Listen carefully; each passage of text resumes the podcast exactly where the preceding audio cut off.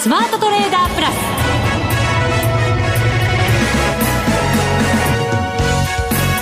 全国のリスナーの皆さんこんにちは。内田まさです。この時間はザ・スマートトレーダープラスをお送りしていきます。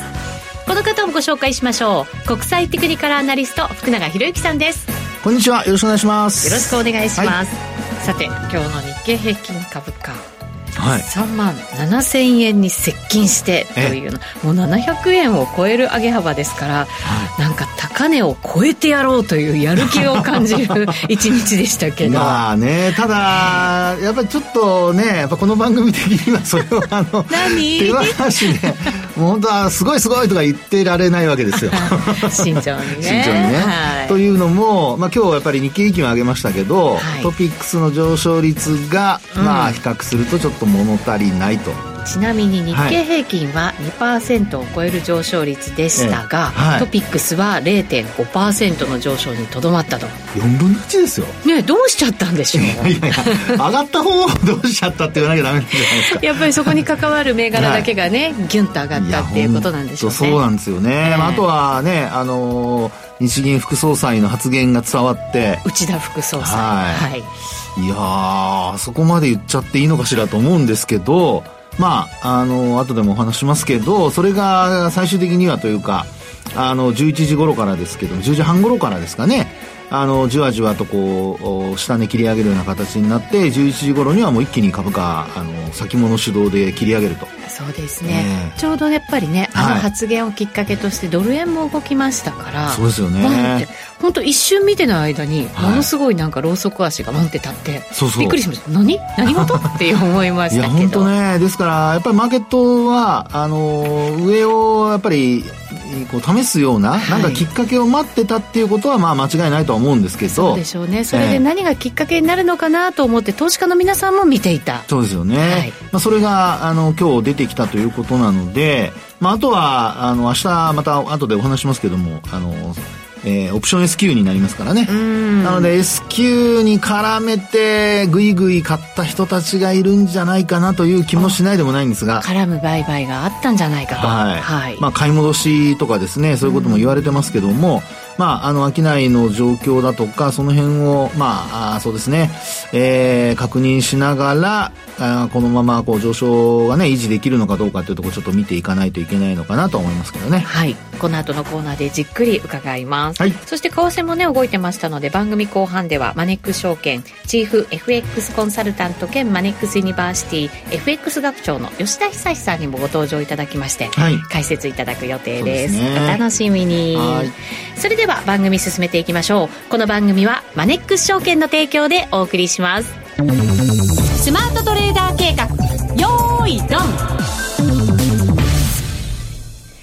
それではまずは足元の株式相場から振り返っていきましょう。日経平均株価今日大引けは743円36銭高36,863円28銭。今日は5番になりまして36,956円97銭という3万7千円に本当にもうあとちょっとまで接近する場面も見られました。はいトピックスは先ほどもお伝えした通り、小幅高、プラス12.68ポイントの2562.63ポイント。まあ、日経平均に比べると小幅高という意味ですかね。はい、そうですね。で、プライム市場を見ますと、はい、実は値下がり銘柄数の方が多くて、ええ、1013銘柄全体の61%が下落していて、はい、上がったのは584銘柄ですから全体の35%。どうなんでしょうこっちの方が全体の相場感なんでしょうかね。ねまあ、あのよく言うその大型株がね、あの、先導するようなマーケットっていうことなので、まあそういう意味ではやっぱり、あの、プライム市場指数も、これもまた今日産出来高値更新してますし、はい。で、あと、日経平均は、まあ先ほど内田さんから話ありましたように、まあ株価直近の高値更新で、まあ、34年ぶりですかね、99、えー、90年以来の、えー、高値ということで、で、またトピックスも同じように高値更新ということなので、えー、この流れというのは確かに個別の中身を見ますと、あの、値上がりが少なかったりだとか、あの、事情はいろいろあるかとは思うんですが、まあ、やっぱり、あの、中身としましては、指数の寄与度が高い銘柄が買われて、それが、あの、日経平均を押し上げたと。で、あと、売買代金がですね。代金が、はい。おお !5 兆5千億円ですよ。そうですね。はい。すごいですね。S q 並みですね。いや、本当そうですね。ねで、まあ、これだけね、午前中も結構商い膨らんでいたんですけど、大引けでまたさらに膨らむっていうような流れになりましたから、あの、値動き的にはですね、えー、もう本当にあの、個別の決算が今、竹縄ということではあるんですけど、うん、まあ、それに加えて、やはり、あの、売り買いが活発に行われているという、まあ、証ですよね。うん、で、あと、もう一つ先ほどお話しましたような先物なんですけど、はい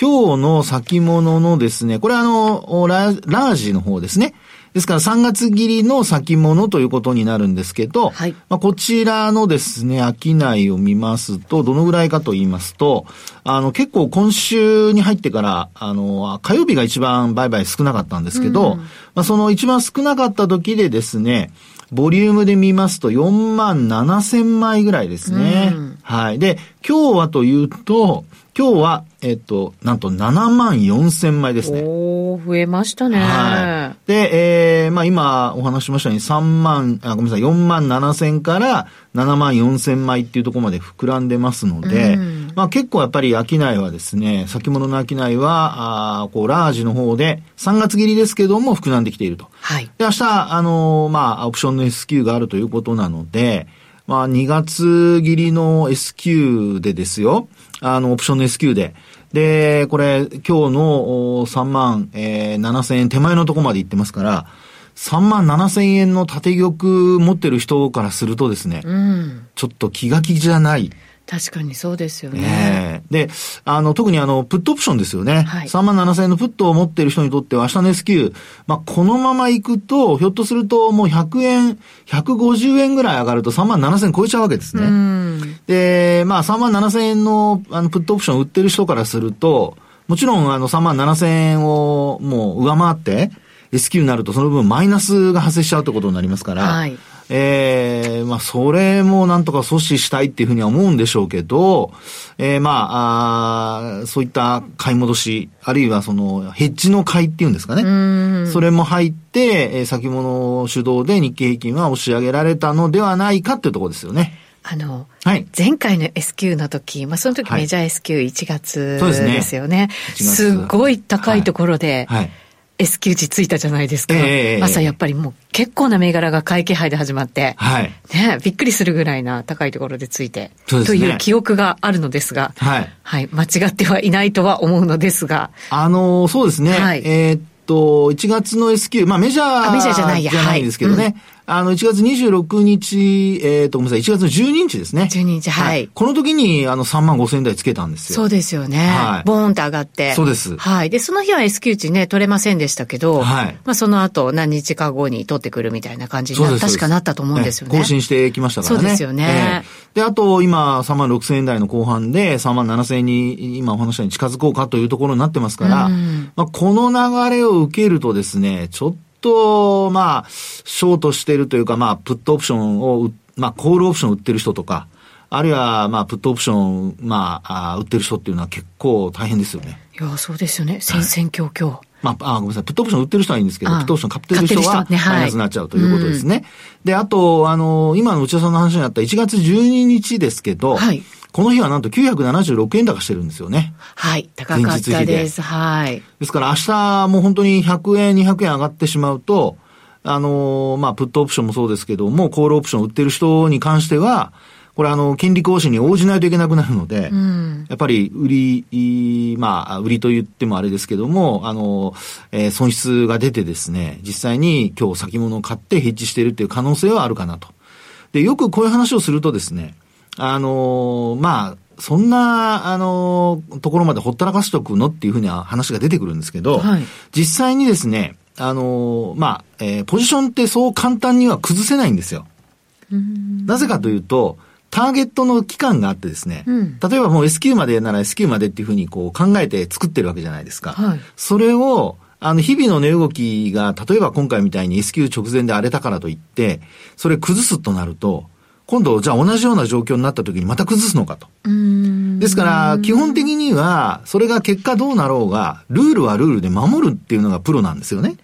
ですから、あの、だからそのためにヘッジをするわけですよ。あ、まあそうですよね。えー、ほったらかしにはしない。ね、そういうことですね。えー、なので、よくその、まあ、あそうですね、えー、ご自身でオプションの経験のある人は、個人の方はですよ。あの、じゃあそこで外せばいいじゃないかっていう話をされると思うんですけど。簡単にね、そう思っちゃいますよね。ところが、やっぱりプロの方は、あの、縦玉を持ったまま、やっぱり S q まで持ってって、で、実際に本当どうなるかわかりませんからね。まあ、そうですよね。はい。たまたま、その今は上がってるんですけど、明日、今晩何かあって大幅安になったりってことも考えられるので、まあ、それでですね、いちいち一喜一憂してですね、ポジションを作ったり消したりなんてことをやってると、これはもう結果的には全然、あの、利益が積み上がらないと。まあそうですよね。はい、ある意味保険ですからね。そうですよね。なので、うん、あの、まあ、オプションをそのままその収益として、えー、売買してる人もいれば、あの、今の内田さんの話のようにヘッジとして使ってる人もいるでしょうし、で、あと、まあ、合成ポジションとか言って、オプションと先物を両方混ぜて、あの、ポジション作ったりだとか、あと最低取引でも現物と今度先物を、あの、まあ、組み合わせて、売買したりだとか、はい、そういうふうに考えると、どうしても今日みたいにこう、急激に何か動きが出てくると、売るというとか、あるいはその、えー、まあ、返済するというよりは、まあ、どちらかというと、あの、先物を買ってヘッジするっていう方に流れやすいんですよね。ですから、そういったところで、先物の商いが、まあ、やっぱり、あの、まあ、11時ぐらいからですかね、その、急激に膨らんだところで、はい、えー、一気に商いが膨らんでいると。ですから、あの別にそのプロがうまいとか下手とかっていう話じゃなくて、そういうのはもう機械的にシステマチックに行っているっていうところをちょっと頭に入れとく必要があるってことですね。うん、なるほど。ですから、もしそういう上昇だったとすると、えこれあの、まあ、あの、先ほどの、あの、1月の S q じゃないですけど、まあ、結果的に、あの、S q 値また幻になってですね、うん、しばらく超えられないっていうことも考えられなくはないんですよ。はい。でも超えるとまたその後どんどんいっちゃうっていうですね、あの、流れがこう、できてしまうことが考えられますので、まあそういう意味ではやっぱりこれから、まあ明日なんか、あの、私が調べたところですと、あの、国内企業なんか600社以上の決算発表が。明日が企業数的にはピークなんですかね。はい、そうでしょうね、多分ね。ですから、そういった決算発表が、まあ、あの、取引時間中に発表されるものもあれば、それ以外のものもあり、終わってから発表されるものの方が多分多いとは思うので、そうなりますと、やっぱり月曜日以降、明日の日中と、それから月曜日以降の動きに、こう、影響をですね、えー、与える可能性が出てくるということだと思いますので、はい、まあ基本的には、あの、明日、寄り付きのところから、えー、まあ、取引終了するまでですね、今日のこの上昇の勢いを保って、えー、終えることができるかどうか。で、ちなみに。ちなみに？トレ、あの、テクニカル的なトレンドで言いますと、はい。えー、トピックスは、うん、これはあの、今月のですね、えー、なんともう5日の日に、5日の日に、パラボリックが要点しておりました。おお過去、過去形。過去形です。はい。で、あと日経平均の方なんですけど、はい、こちらは実は今日の上昇で、はい、パラボリックが要点しました。おおまさに今日。はい。うん、で、えー、いつもお話しする日経500なんですけど、はい、こちらはですね、まだ要点してないんですよ。おそうなんですね。なので、まあ、やっぱりちょっとこう、先物主導かなという印象は否めませんね。そうですね。はい。となるとですよ、はい、明日どんなシナリオを考えますか？いな、いろんなシナリオを考えられると思うんですけど、その中でも有力的な、はい、有力的な ってまた、そんな、どんどんプレッシャーかけてくるから、もう内田さん怖いわ、もうやっぱりほらね、どれも、いやいや。ね、平均的に可能性があるとかじゃなく、どれかなみたいな。確率的にはですね、ええ、あの、確率的にというか、まあ、考え方としては、まあ、やっぱり今晩の、あの、アメリカ市場が強ければ、うん、明日の寄り付きは強いことが考えられますよね。はい。S q は強くなると。で、そうなると、あの S q の後、やっぱり決算発表があるので、一応やっぱ様子見ムードっていう流れになるんじゃないですか？このところやっぱりそんな全体相場そういう感じでしたもんね。そうですね。決してなんか高値置いて感じではなかったですから。はい。なので、そう考えると、まあ、あの、これまでもそうなんですけど、ドーンと上がると、あと横ばいでとにかくこう、まあ、日柄調整して、その後また上がっていく。うん、で、それが、あの、まあ、勢いというか材料が、えー、後から出てくるようなことになると、まあ、その上昇が、まあ、連続すると。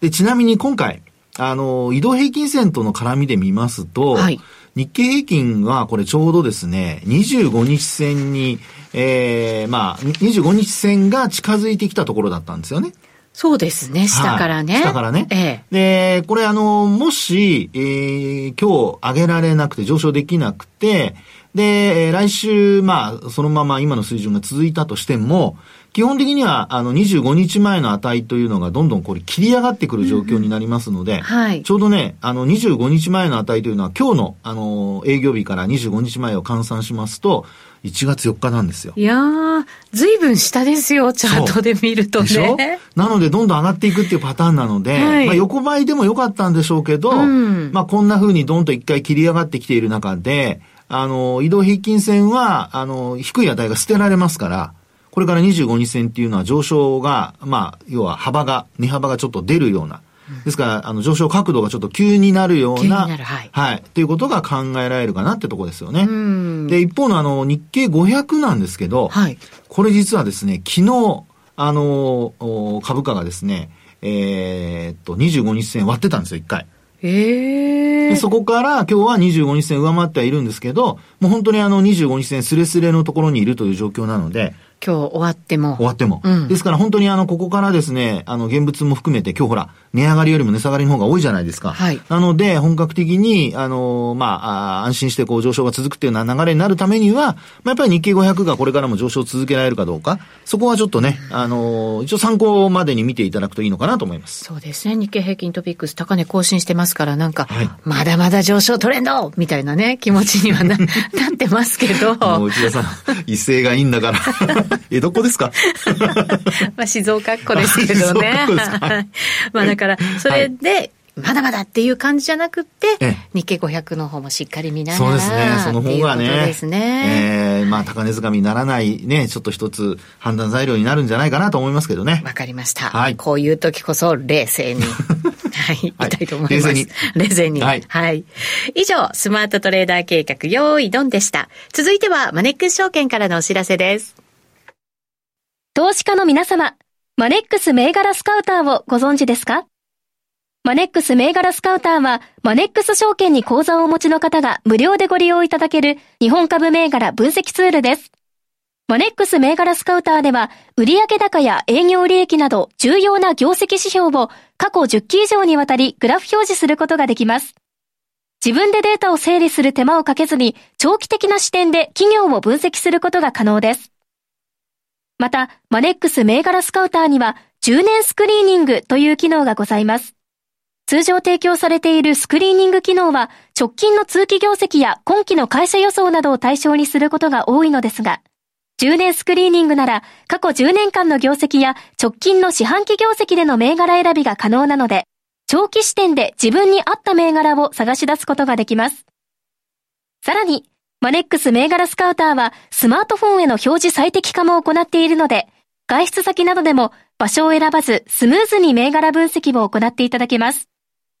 また、マネックス銘柄スカウターの活用術もマネックス証券のセミナーやホームページで紹介していますので、ぜひご覧ください。マネックス銘柄スカウターは、マネックス証券に口座を開設いただくと無料でご利用いただけます。マネックス証券の口座は無料で開設できます。日本株投資の強い味方、マネックス銘柄スカウターをぜひお試しください。マネックス証券での取引に関する重要事項。マネックス証券が扱う商品などには価格変動などにより元本損失、元本超過損が生じる恐れがあります。投資にあたっては契約締結前交付書面、目論見書の内容を十分にお読みください。マネックス証券株式会社、金融商品取引業者、関東財務局長、金賞第165号。ザ・スマートトレーダープラス。今週のハイライト。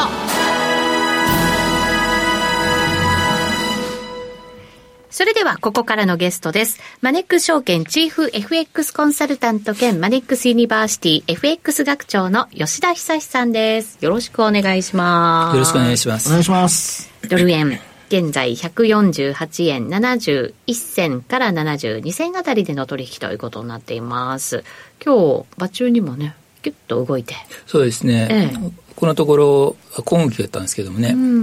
これ、あれですか、内田副総裁の発言に反応したと。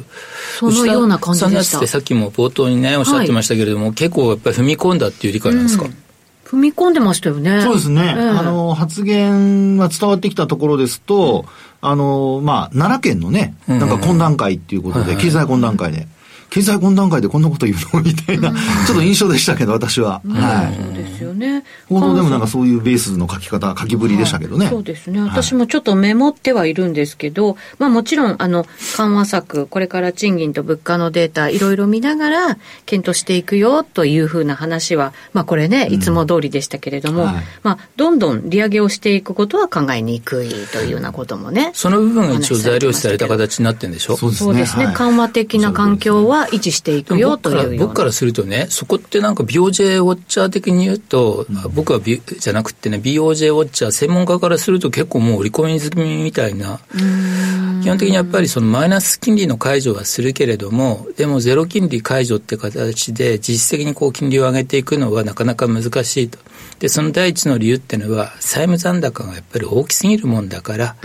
金利を上げていって利払いを増やすことはまず今はできないと。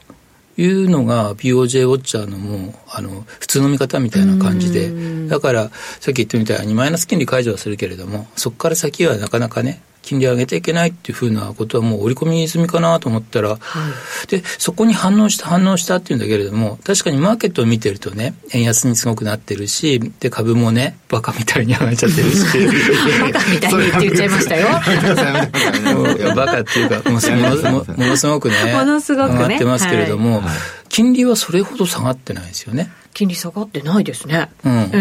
日本の10年債利回りとか、本当はまあ、あの、金融政策だから短期利の方がいいんでしょうけれども、それにしても、10年債利回りなんかも、最初ちょっと下がったけども、もともと残高がね、0.7%とかなもんだから、それが0.68%とかに下がったとかっつって、つまり、あの、あのコンマゼロ何歩下がったみたいな、はい、でまたその後上がってきてるし、0.7に戻してきてるし、そうですね、その付近でなんかね、もみ合ってる感じありますもんね。普通はやっぱり、その思った以上にハト派っていうんだったら、株の反応だとか円の反応じゃなくて金利の反応のはずなんですよね、はい、金利が下がってだからそれを受けて円安になってであの株高になってとかって話だと思うんだけれどもなんか金利のところは全然全然っていうかねあの大した動きではないにもかかわらずに円安になってるから株高になってるからなんかハト派でしたねみたいな。うんあのそんな感じの動きを見てそれを判断してしまうみたいな。あのそういうのってすごく多いじゃないですか。ありますね。円安になってからきっと理由があるはずだ。うん、あ、きっと内田さんの発言ハト派だったんだみたいな。僕は一番嫌いなところですけどね。私でも結構株価とか見てて、この決算とか出た後に株価の動き見て、あ、よかったんだとか、なんか思っちゃう時ありますよ。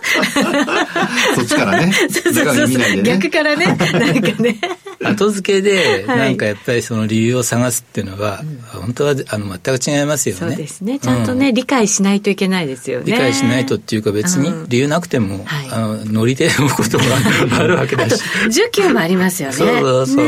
勢いとかさ、で、そこのところに無理やりね、あ、きっと円安になったから、あの、それなりの理由があるはずだって、あの、この発言はきっと、ハト派だ、ね、もしかしたら高派の発言しててもさ、あの、円安になったから、きっと、ど、ど、どっかにハト派の痕跡があるはずだみたいな、それって僕はね、後で結局そのしっぺ返しってくるんですよね。うん,、だから、あの、そういう無理くりなことを、後講釈でするのっていうのはマーケット的には一番良くないことだなっていうふうに思うんですけどね。ねほら諭されちゃいましたよ我々。いやいやごめんなさい先ほど買いました。買ってませんよ。悪く言ったんじゃないですけれど。なんか謝っちゃったり。そうそうでもどうだろうじゃあ吉田さんの今の口ぶりだと今日まあドル高円安になったじゃないですか。はい、その動きがなんとなくしっくりきてないって感じですか？どうですか？あのなんかノリやってんだなって感じ。ノリでやってるんだなって感じ。勢いです。あの、まあ、この間ね、冒頭おっしゃった、あの、お話したみたいに、今後期ついてたから、で、あの、今後期のレンジ上っ離れたから、いけいけみたいな感じで、理由なんて関係ねえんだよ、後からなんか適当につければいいんだよ、みたいな感じでやってる感が、すごくあんなっていうふうに。だって、確かになかなかこのところ上抜けなかったですもん ね。ね。あの、何度も言う通り、金利全然動いてないのに その円を売るっていうのは、あのそれはねついつま合わないんじゃないかなっていうふうに思うんですけどもね、うん、なるほど。まあ分かんないですけどね、まあ、はい。金利見てるとじゃああんまり動かない相場だよ本来はという感じなんですか、ね、つうかなんかこのままどんどんどんどんあのドル高安に行くってことでもないと思うし、うん、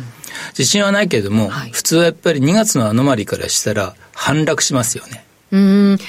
あの、株なんかは2月ね、下がりやすかったりとかするじゃないですか。はい、ドル円もやっぱりそういう感じなんですか？ドル円の2月のアノマリには、ええ、高く、ドル円が高く始まれば下がるし、安く始まれば上がるっていうのがあるんですよ。へえ。で、ね、おそらくその鍵になってるのは、レパートリーなんですよ。うん、なるほど。海外から戻す。そう。はい。レパートリーって普通なんとなくね、3月末決算のところでって思う、思われると思うんですけども、ただ、2月もまさに今、あの、アメリカの、あの、クォータリーリファンディングが、あの、四半期のオークションが、米国債入札があるじゃないですか。あれでしょ、あの、大量に資金が償還されますよね。で、それを、まあ、再投資するっていう選択肢と、国内に持ち帰るっていう選択肢がありますよね。はい、国内に持ち帰る選択、あの、判断をする場合の目安って一つ大きいのはやっぱり為替ですよね。為替、はい。だから、ドルが高いと、それ持ち帰って、あの、その、リングになるわけだから。うんあの持ち帰るじゃないですか。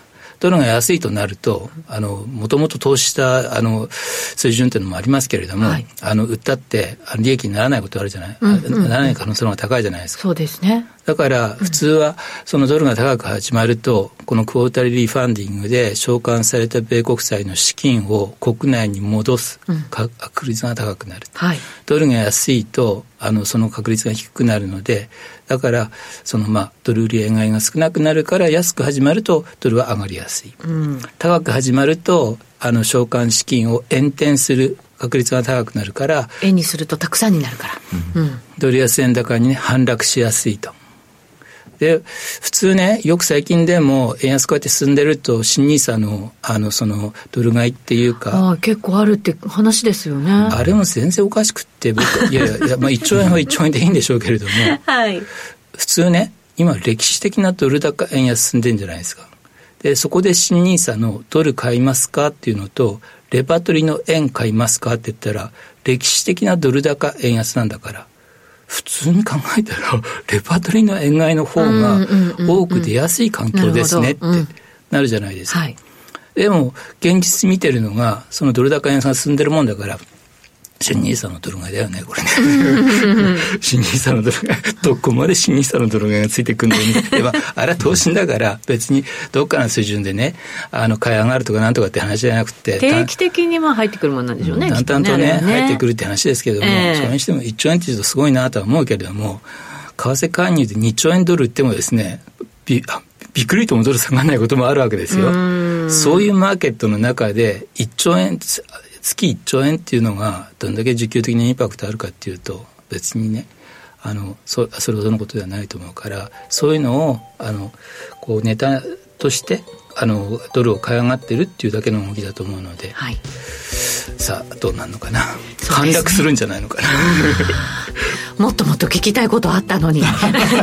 終わっちゃいました時間。来ちゃいました。残念です。はい。またお越しください、はい、お待ちしております、はい、吉田さんでした。さああっという間にお別れのお時間です。ここまでのお相手は？福永博之と内田まさでお送りしました。それでは皆さんまた来週。ま、この番組はマネックス証券の提供でお送りしました